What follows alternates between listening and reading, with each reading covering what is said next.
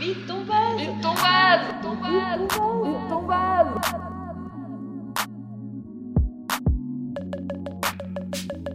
Vite ton vase Le podcast où on partage nos échanges sans phare ni artifice. Cache, sans censure, librement, avec ce qui nous sort par la tête. Avec Doria et Laurence.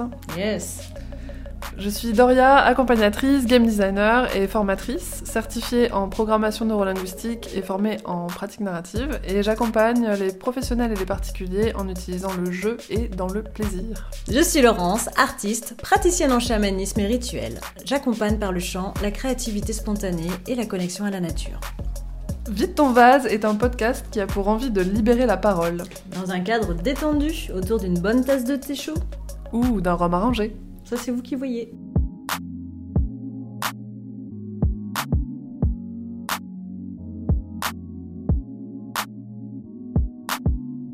Aujourd'hui, on avait envie de parler de la colère. Mm. Alors pourquoi on avait envie de parler de la colère? En fait, euh, bah, pour moi, et tu me diras si t'es ok avec ça, pour moi, il n'y a pas d'émotions positives ou négatives. Euh, Il n'y a que des émotions qui ont une intention et qui ont un message à nous faire passer. Exactement. Après, qu'il y ait des émotions qui provoquent des comportements, des pensées, des sensations désagréables, ça c'est clair. Euh, mais elles sont pas en soi négatives. Elles sont toutes utiles et il s'agit pas de se débarrasser de certaines émotions et d'en conserver d'autres. Et voilà, au détriment de certaines émotions, d'en- d'en préférer d'autres. Elles sont toutes utiles à notre fonctionnement, à notre bien-être. Et elles peuvent être même parfois salvatrices, quelles qu'elles soient.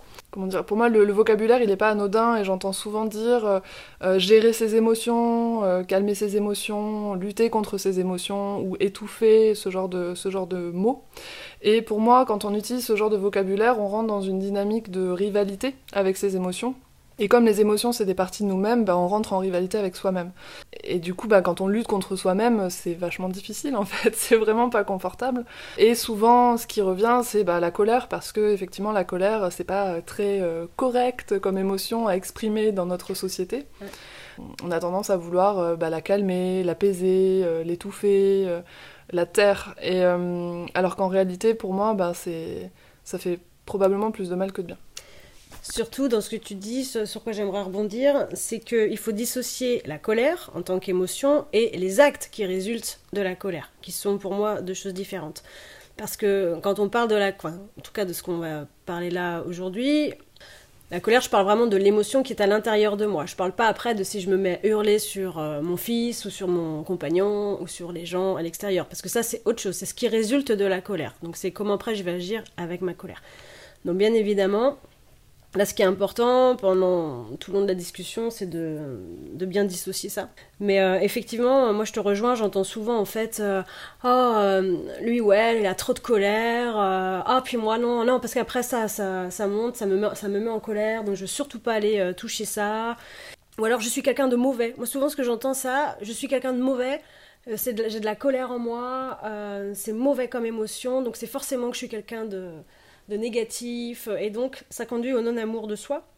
Donc c'est à mon sens très important de démystifier euh, tout ce qui tourne autour de ça pour pouvoir en fait euh, bah, s'accepter plus et puis euh, vivre, être entier en fait, parce que la question elle est là. Enfin, moi c'est ça qui me, qui me gêne, c'est que quand on dit ah non, ah, je suis mauvais, j'ai de la colère, ou non cette personne-là, euh, elle est comme ci, elle est comme ça, bah non en fait.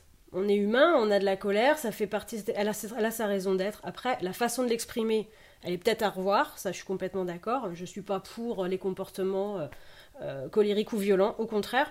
Par contre, voilà, l'émotion en tant que telle, elle a besoin d'être écoutée et accueillie et pas être mise sous le tapis comme bien souvent on peut le voir. Euh, en fait, on fait semblant de gérer l'émotion, dire j'ai la colère qui monte, je respire deux trois fois et puis je passe dessus. Puis en fait, la colère, elle est juste retournée à l'intérieur comme une vague qu'on a essayé de contenir mais au résultat, elle continue euh, d'œuvrer en sous-marin euh, à notre insu. Et c'est ça qui peut créer d'ailleurs euh, du stress, des maladies et puis des troubles émotionnels. voilà quoi. Ouais, je suis complètement d'accord avec toi sur cette distinction de la colère et des comportements qu'elle génère ou des pensées qu'elle génère. Euh, c'est effectivement pas la même chose. Pour moi, c'est les émotions, c'est un peu comme des petits messagers. Et ces messagers, bah, s'ils n'arrivent pas à faire passer le message euh, gentiment, une fois, deux fois, trois fois, bah, à un moment donné, euh, ils finissent par eux aussi s'énerver et par du coup utiliser des méthodes un peu plus fortes et on finit par bah, avoir des comportemements qui sont effectivement violents, colériques, mm. inadaptés en tout cas dans certains contextes et avec certaines personnes. Notamment par rapport à cette colère, effectivement, il y a une, pour moi, il y a une distinction entre la colère et les comportements, pensées ou sensations qui peuvent en découler, et la personne. Pour moi, euh, une personne n'est pas sa colère. La colère est une partie de la personne, comme la joie est une partie de la personne, comme mon amour du dessin euh, ou du mm. chocolat est une partie de moi, la colère, c'est parti, ça fait aussi partie de moi et c'est une des multiples parties qui me composent. Si je précise ça, c'est parce que pour moi, c'est important que ça devienne pas identitaire. Tu parles justement de gens qui, du coup, ont l'impression que c'est des mauvaises personnes à cause de leur colère. Euh, moi, étant petite, euh, on, on disait que j'étais colérique. Et effectivement, je faisais des crises de colère très très intenses. Et vu qu'on m'a énormément répété que j'étais colérique, les amis de mes parents, mes parents, etc., au bout d'un moment, je pense que j'ai fini par le croire mm. ce qu'on appelle la programmation. Donc j'ai fini par le croire et je pense que j'ai passé euh, une bonne partie de ma vie, euh, même encore jusqu'à maintenant, à essayer de, de ne pas être ce qu'on me disait que j'étais, qui n'était pas bien. Puisque c'était pas très sympathique quand on me le disait, c'était pas pour me dire Oh, t'es colérique, c'est trop sympa, oh, qu'elle est mignonne, elle est colérique. Non, généralement, ça se passait pas vraiment comme ça, quoi. Et, oui, puis c'est comme un, état de fait, on te met dans une case et en fait tu pourras plus jamais t'en sortir quoi. T'es comme ça, oh mais toi de toute façon t'es comme ça. Et puis comme si, euh, voilà. Et je te, coupe juste parce que ça me fait penser euh, à la gestion en fait des colères chez les enfants. Bien souvent en fait, moi ce que je vois là avec euh, tout ce qui est l'éducation bienveillante, quand un enfant se met en colère, parfois certains parents n'accueille pas la colère en fait. Ça veut dire qu'il le laisse taper. L'enfant fait sa colère, mais il est tout seul face à sa colère. Donc en fait, c'est pas ce qui lui arrive. Il se laisse emporter par un truc immense, par une émotion intense. L'enfant reste tout seul et du coup ça devient une crise énorme quoi. Alors qu'en fait, quand on s'approche d'un enfant qui est en colère et qu'on simplement on est là, on accueille, on le, s'il est petit on le contient, s'il est un peu plus grand on va juste garder un contact physique, mais juste en accueillant la colère de l'autre, ben, c'est hyper transformateur parce que L'autre se sentant écouté, accueilli, ça le rassure, il peut revenir à lui-même, et finalement, une colère qui des fois aurait pris 20 ou 30 minutes à calmer, bah là, même pas 30 secondes, euh, ça, ça redescend. Et euh, après, une fois qu'après l'enfant il est revenu à lui, bah là on peut discuter sur pourquoi il y a eu la colère, etc. Et souvent en fait, c'est ce non-accueil de colère quand on était enfant qui fait qu'aujourd'hui on a énormément de colère parce qu'en fait personne nous a jamais appris à la gérer. Et on a cette peur, on sent un espèce de monstre à l'intérieur de nous-mêmes qui est prêt à surgir n'importe quand. Et on flippe, on flippe, et on garde à l'intérieur. Voilà, ça monte, attention. Et on se dit, je dois vraiment avoir quelque chose de super sombre à l'intérieur de moi. Surtout les femmes, euh, notamment euh, en syndrome prémenstruel, ou avant les règles on est toujours euh, comme ça, là on sent qu'il y a le monstre qui est prêt à sortir, il y a et à vouloir donner des noms d'oiseaux à tout et n'importe qui, alors qu'en fait, si on y fait face, il n'y a rien de dramatique là-dedans. Il y a, ou peut-être qu'il y a eu des choses dramatiques, mais c'est un autre sujet. Mais je veux dire, bien souvent, c'est juste de l'énergie, c'est tout ce qu'on n'a pas dit, tout ce qu'on n'a pas exprimé euh, pendant un bon moment qui est resté tapis et qui essaye de sortir. Donc voilà, effectivement, euh, mettre dans des cases, et puis je pense par rapport à l'enfance, la colère, elle est vraiment... Euh, bah maintenant, ça change avec tous les livres, tous les spécialistes qui parlent justement d'accueillir les émotions du petit enfant. Mais euh, je pense que ça vient beaucoup de l'enfance. Ouais, je, euh, suis, je suis d'accord avec toi. Effectivement, moi, tu vois, le fait de qu'on m'ait dit que j'étais colérique, euh, qu'il y ait des choses qui soient mises en place par mes parents ou par les, par les gens autour de moi, je pense à l'époque et puis en grandissant aussi, pour justement entraver cette colère ou calmer cette colère ou ou contenir cette colère, bah, finalement, j'ai. Parce que je suis pas trop bête non plus, et je pense qu'aucun enfant n'est bête, et donc, euh, euh, vu, que, vu que les enfants sont intelligents, et que c'était mon cas aussi, euh, j'ai compris ce qu'on attendait de moi, et j'ai fait en sorte, pour être acceptée aussi, de faire ce qu'on attendait de moi, comme la plupart des enfants ont, envie de faire, et notamment par rapport à, à pour satisfaire aussi ses parents. Papa, maman, je ne vous en veux pas du tout si vous m'écoutez. c'est pas du tout le sujet de cette conversation.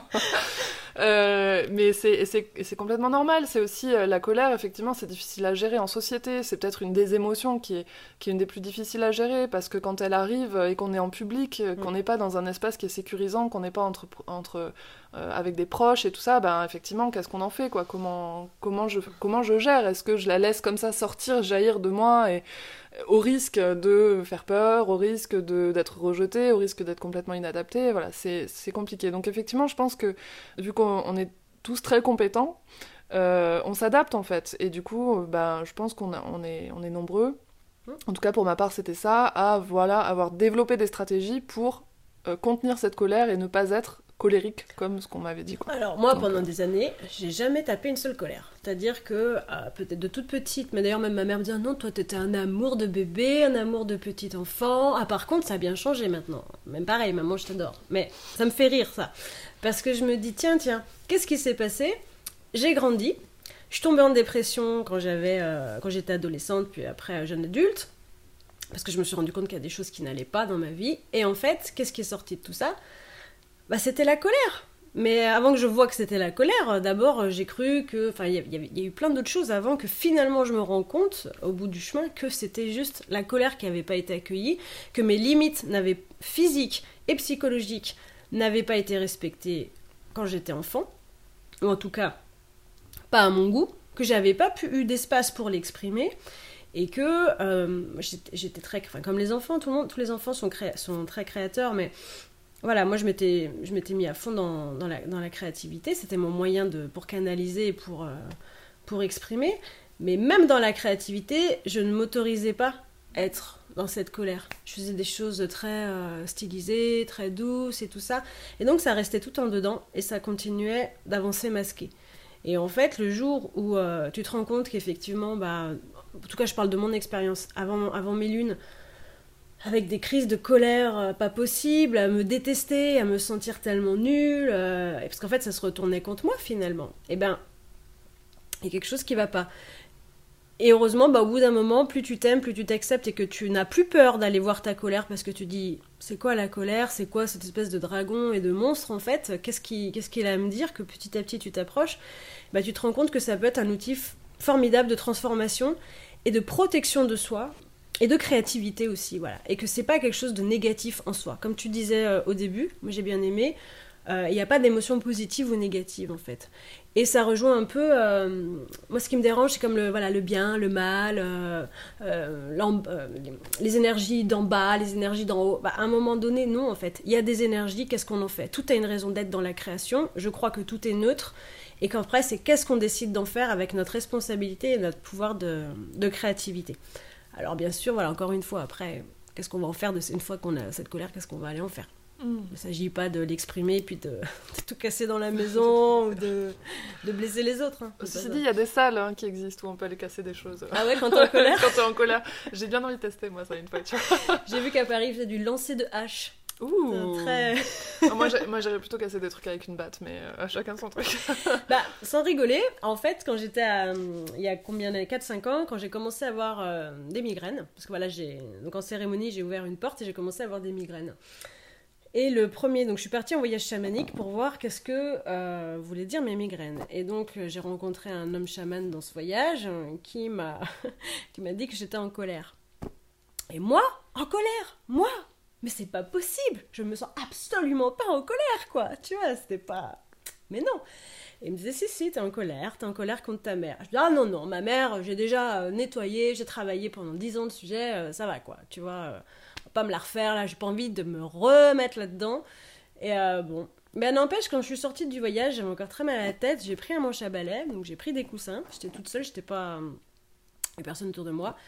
J'ai pas osé hurler, mais cela étant dit, j'ai tapé, j'ai tapé fort et j'avoue que ça m'a fait du bien, ma migraine a disparu en quelques heures. Mais après, j'ai pas fait le lien tout de suite parce que il y a des colères, elles sont tellement rentrées, on a tellement mis des, des forts et de, de choses, de voiles dessus, pour vraiment les contacter, en fait, si on n'est pas accompagné par. euh, voilà. C'est compliqué des fois, on veut pas l'avoir. On veut pas accepter qu'on est en colère. On se dit toujours c'est l'autre, il est en colère. Oui, puis il y a aussi cette. euh, enfin, en tout cas, moi, pendant longtemps, j'ai cru que si j'allais la voir, j'allais l'attiser. Mm. Euh, et, que, hum, et que du coup, plus j'allais la regarder, plus j'allais oser exprimer euh, ce pourquoi. C'est un peu comme euh, bah, si je me mets à râler, je vais, je vais râler de plus en plus, etc. Donc j'avais cette croyance, je pense, de euh, si, euh, si j'ose être en colère, je vais être de plus en plus en colère, donc ça va nourrir ma colère, etc. etc. Alors qu'en réalité, non, je me suis rendu compte que. Tout à l'heure, tu vois, tu, dis, tu, tu parlais de, de parfois, tu as juste besoin d'exprimer ta colère et pas forcément d'avoir un retour en face de quelqu'un. Effectivement, moi je pense que mon, adolescence c'était un petit peu ça. Et même encore maintenant, euh, je pense que la plupart du temps, quand je suis en colère et que je l'exprime à quelqu'un, un proche, parce que je vais pas aller l'exprimer à un inconnu dans la rue qui me connaît pas, la plupart du temps, j'ai pas besoin euh, qu'on me dise euh, quoi faire, qu'on me dise non mais calme-toi, ça va aller. Non, à ce moment-là, ça va pas. À ce moment-là, je suis en colère et j'ai juste envie de le dire. Et, et c'est pas parce que je le dis que c'est un problème. Moi, ça me fait du bien de le dire et simplement euh, bah, avoir un interlocuteur qui peut accueillir ce truc-là à partir du moment où c'est pas violent pour lui. Mm. Bah ça, ça suffit en fait, ça fait du bien. C'est, c'est un peu comme avoir euh, une paire de bras pour se blottir quand on est en train de pleurer. Euh, Moi, j'ai pas forcément besoin que la personne euh, me rassure avec ses mots. Parfois, j'ai simplement besoin de pleurer et qu'on me prenne dans mes bras. Bah, avec la colère, c'est pareil en fait. Parfois, j'ai besoin de dire que je suis en colère, de, de la formuler, de lui, de lui donner euh, de, de l'intention, de la faire sortir de mon corps, et j'ai pas forcément besoin euh, d'une réponse en face quoi. Non, c'est ça. T'as besoin qu'elle soit accueillie. Mm. Voilà, tout simplement, qu'elle soit visible aussi. Parce Parce que qu'encore une. être accueilli par les autres, c'est. Moi, en tout cas, j'ai l'impression que quand, on... quand ma colère est accueillie par les autres, ou que ma tristesse est accueillie par les autres, etc., j'ai l'impression que c'est beaucoup plus facile pour moi de l'accueillir en retour. Mais en fait, elle est là l'hypocrisie, à mon sens, euh, dans, dans notre société beaucoup. C'est que d'un côté, on bannit la colère. C'est-à-dire qu'il ne faut pas se montrer être en colère, en fait, n'est pas acceptable socialement. C'est pas acceptable, même moralement. Même si aujourd'hui, voilà, il y a les jeunes, du côté des jeunes, on, se permet beaucoup plus d'être en colère que nos parents. Mais par contre, on est dans une société ultra violente. Donc en fait, on peut voir des choses affreuses euh, sur Netflix, à la télé, sur Internet, de partout, des comportements ultra violents, mais par contre, euh, il faut pas être en colère. Moi, je me dis, bah non, en fait. Au contraire, je pense que si collectivement, il y avait un véritable accueil de la colère, qu'on pouvait exprimer qu'on est vraiment en colère sans qu'on soit jugé, mais simplement, vraiment, je sais pas, soit des une cérémonie, des cercles spécialement pour la colère, et ben là, il y a un vrai travail qui se fait, parce que c'est-à-dire que déjà, on accueille ce qui est. Et une fois qu'on a accueilli, ensuite, on va pouvoir aller le transformer. Mais faut pas mettre la charrue avant les bœufs, quoi. Parce qu'en fait, bien souvent, il est là le truc. Euh, ah bah tiens, je suis en colère. Oh oui, oui, oui, bah envoie de l'amour, ou euh, oui, oui, transforme. Non, mais j'en suis pas à ce stade-là. Je peux pas faire tout de suite. D'abord, je suis en colère, quoi. J'ai besoin de dire, merde, je suis en colère. Tu, cette personne m'a agacé, cette situation me convient pas, j'en ai marre, euh, voilà. Et de le vivre à fond dans tout le corps. Parce qu'en fait, la colère, elle va envoyer dans, dans tout le corps une espèce de décharge, mais en même temps, ça va, ça va permettre de faire bouger les choses, en fait, la colère. C'est comme l'indignation, euh, Stéphane Essel, indignez-vous, quoi. Et à un moment donné, euh, si on n'a plus de colère, ça veut dire qu'on s'indigne pas face à ce qui se passe. Donc en fait, on reste là, puis on attend. Je suis complètement d'accord avec toi, ça fait écho à une de mes réflexions là où justement, où je me dis, il y a des fois c'est presque carrément plus flippant de voir des gens, ou, ou de me voir moi pas en colère face à certaines choses, plutôt que de voir la colère s'exprimer. Parce qu'effectivement dans le monde il se passe quand même des tas de choses qui sont terrifiantes, qui sont injustes, qui sont violentes, on peut assister à la souffrance, à la maltraitance, euh, il y a des horreurs sans nom qui se passent dans le monde et c'est... Et c'est bien dommage d'ailleurs. Et je me dis, bah, si à ce moment-là, on n'est que amour, sérénité euh, et joie, euh, est-ce qu'il n'y a pas un souci quelque part, quoi? Moi, je me dis, c'est normal de, de- que je me sente en colère quand j'assiste à certaines choses. C'est effectivement, c'est ce qui me permet de, de, de d'exprimer mon, mon indignation euh, et de me rebeller contre ce qui se passe et de ne pas cautionner ce, que je suis, ce à quoi je suis en train d'assister.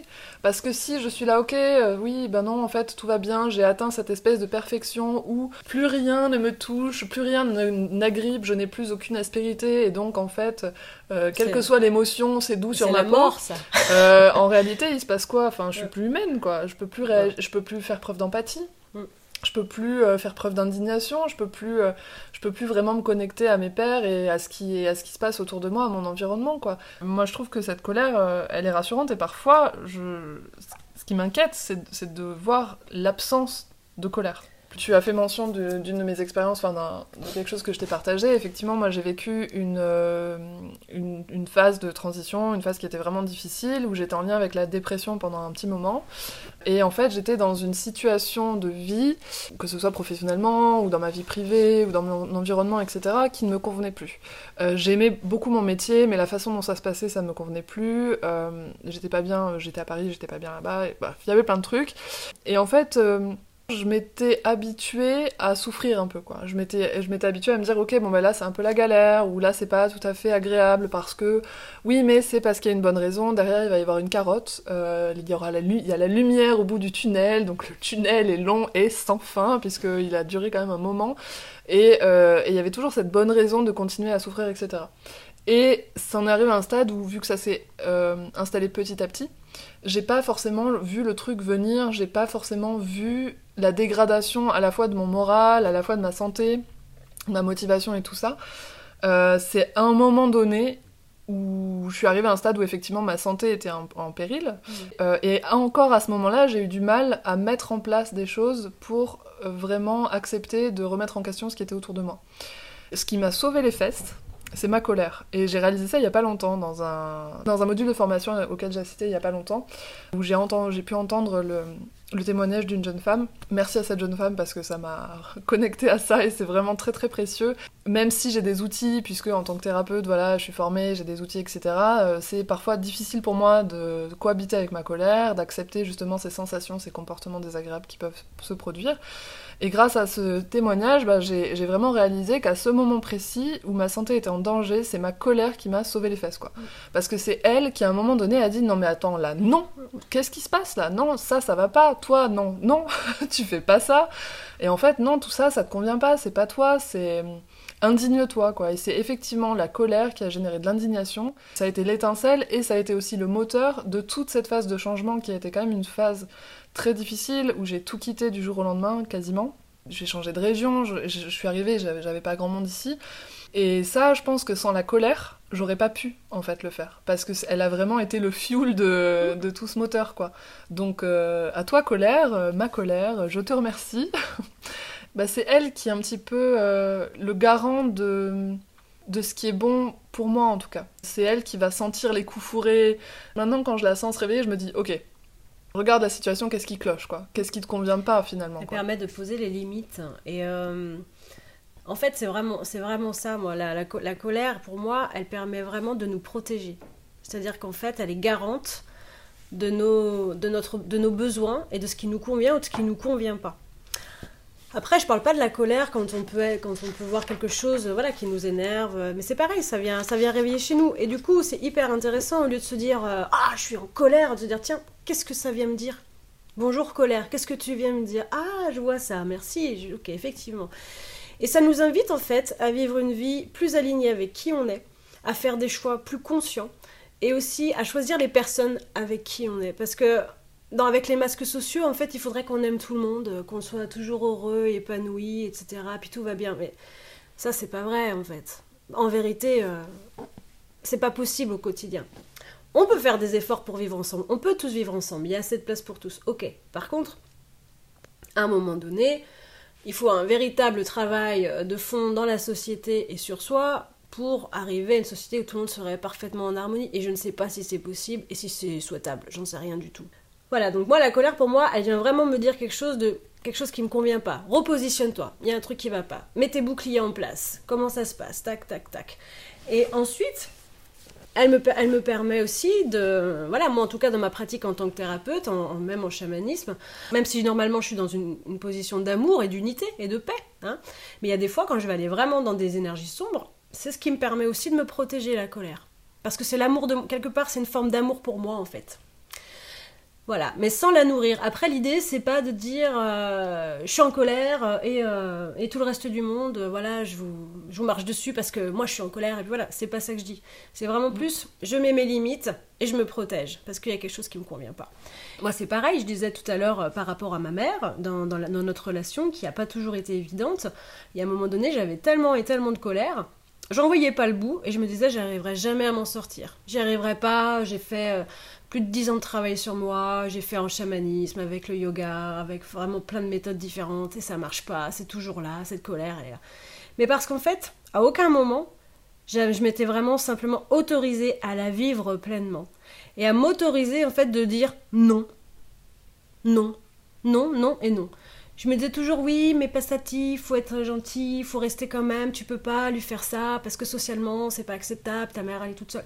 Non, à un moment donné, on est fait de contradictions aussi, je crois. Et c'est pas évident parce que des fois il y a une partie de nous, il y a cette colère qui est là, et il y a une autre partie qui te dit Oh, calme-toi, c'est pas bien, euh, faut pas être comme ça, là, euh, centre-toi. Et c'est ça aussi, c'est faire cohabiter toutes les parties ensemble. C'est ça des fois qui est, qui est difficile.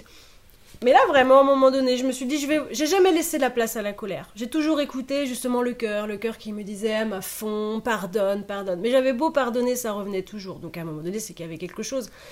Et quand en fait j'y ai fait face, pendant un mois, j'ai plus donné de nouvelles. C'est pas beaucoup en plus, un mois. C'est rien du tout. Il y a des gens, ils partent, ils revoient plus leur famille pendant des années. Moi, ça a duré juste un mois. Et de m'autoriser à vivre cette colère, de m'autoriser à dire un vrai non qui pour moi était définitif à ce moment-là, eh bien, le cœur, il a pu faire son travail d'acceptation.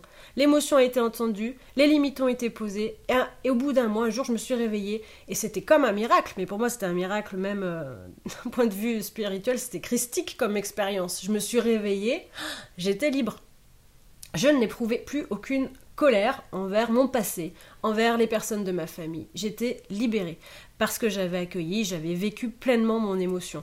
Et quand je dis pleinement, vivre pleinement mon émotion, euh, j'ai pas, euh, voilà, j'étais pas en conflit ouvert avec la personne à être agressive ou quoi. J'ai rien fait de, dommageable, mais juste j'étais ok avec moi-même. Et c'est ça en fait. Et moi dans la colère, il est là le truc, c'est être ok avec soi. C'est super important.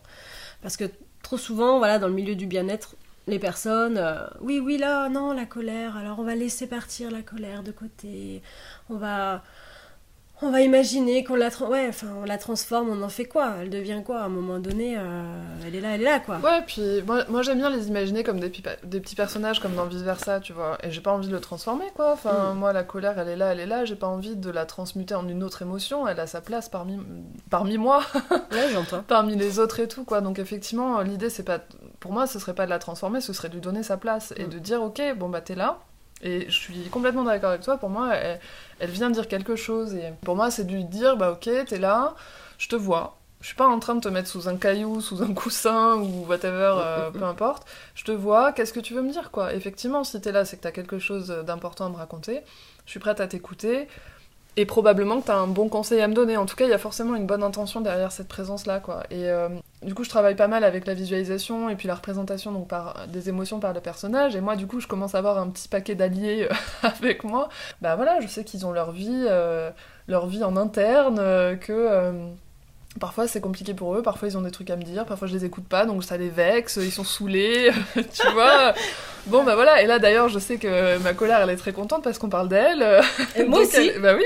Et puis je sais pas, tu vois, je le sens, je suis pas dans la même énergie que d'habitude parce que je suis connectée, parce que la colère c'est quand même une, puissance, enfin ah elle a une énergie de dingue, cette émotion là quoi.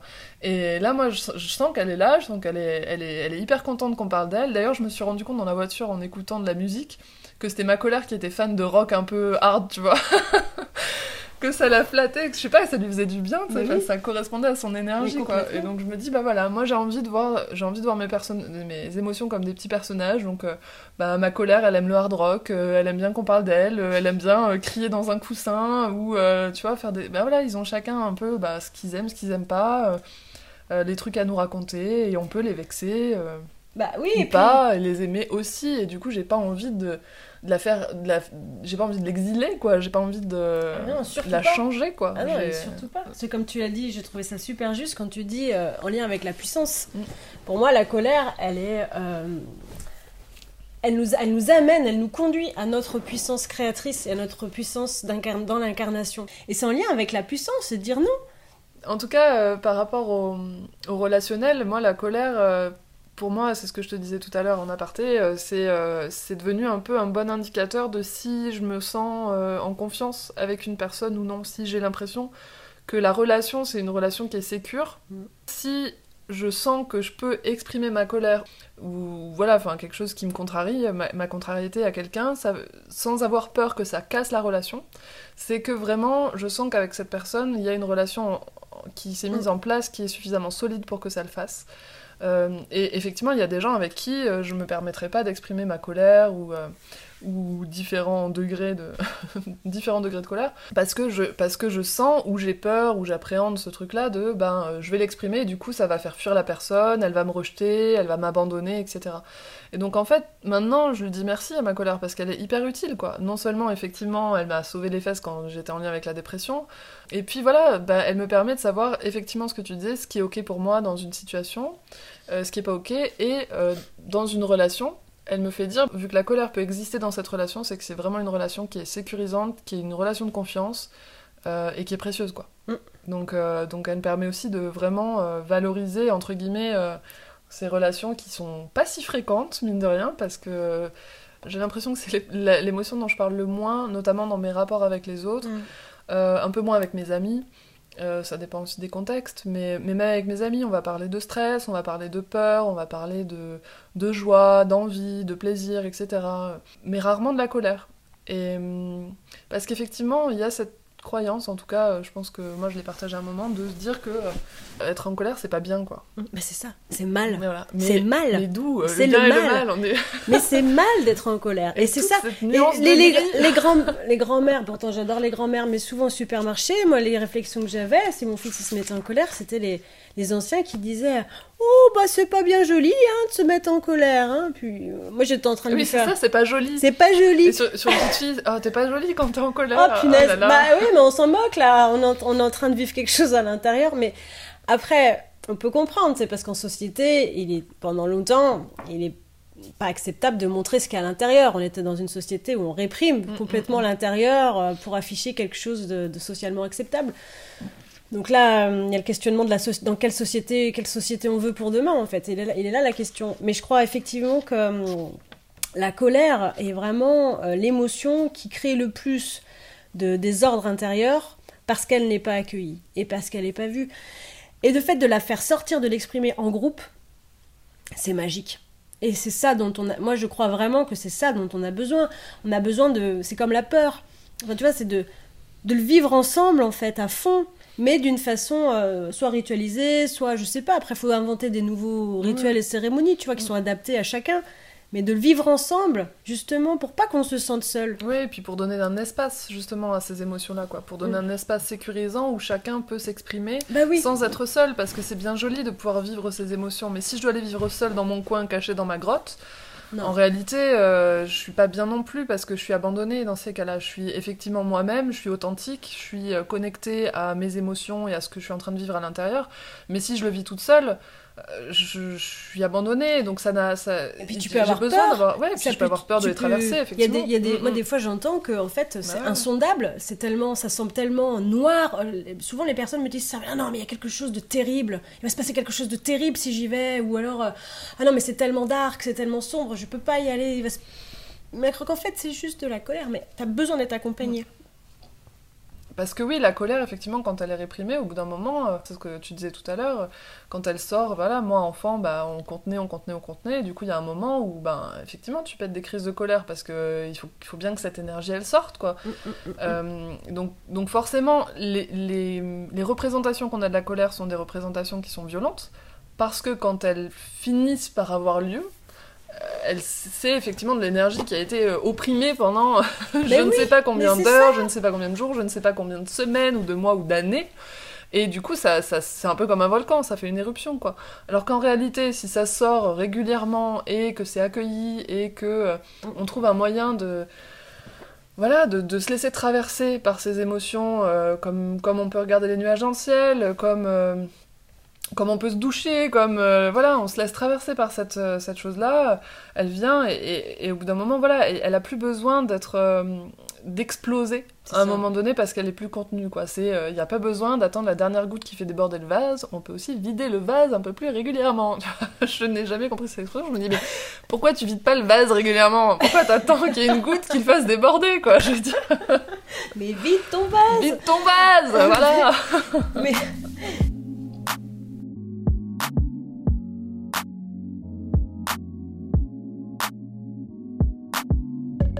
par rapport à ce vase, effectivement, par rapport à cet accueil de, la colère et des émotions en général d'ailleurs, euh, effectivement, je pense qu'il faut vider nos vases plus régulièrement, mais je suis complètement d'accord avec toi sur le fait que le collectif, ça aide beaucoup parce que ça permet d'avoir cet espace de protecteur. De, mm. ok, c'est pas forcément facile de vider son vase, hein, c'est pour ça que je dis euh, vide ton vase, euh, oui, mais je peux comprendre que ce soit pas facile, ça a pas été facile pour moi, c'est encore pas forcément facile pour moi sur, à certains moments et tout. Donc oui, ce, ce, vase il peut être hyper euh, délicat en fait à, à vider, donc moi, je pense que ce qui peut le faciliter, c'est effectivement le collectif. Après, quand on parle de collectif, c'est pas forcément 15-20 personnes, ni même 100, ça peut être juste 3-4 euh, personnes, même une personne, deux personnes, voilà, faire un petit... C'est histoire d'avoir un coco un peu protecteur où il y a des gens avec qui on peut exprimer ses, émotions, qui peuvent les accueillir, qui peut... et voilà, dans lesquels, avec lesquels on se sent en sécurité, pour pouvoir vivre ce qu'on a à vivre et traverser ce qu'on a à traverser.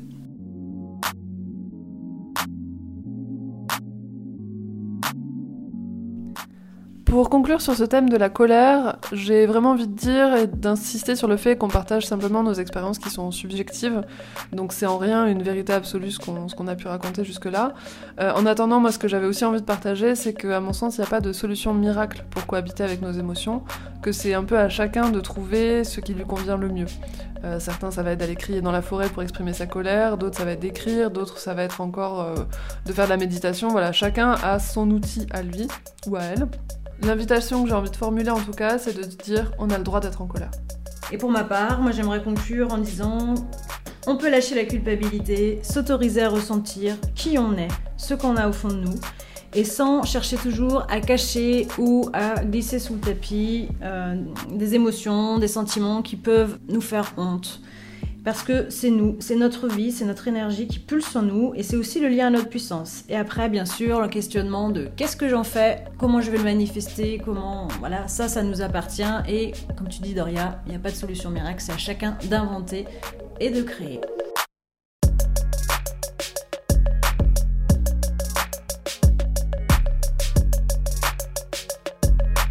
Merci pour votre écoute. On espère que cet échange vous a plu ou qu'il a fait écho à vos propres expériences. Si vous souhaitez nous soutenir, vous pouvez partager à vos amis sur les réseaux sociaux ou laisser un commentaire ou vous abonner au podcast. Si vous voulez suivre nos actualités respectives, vous pouvez nous retrouver sur plusieurs plateformes.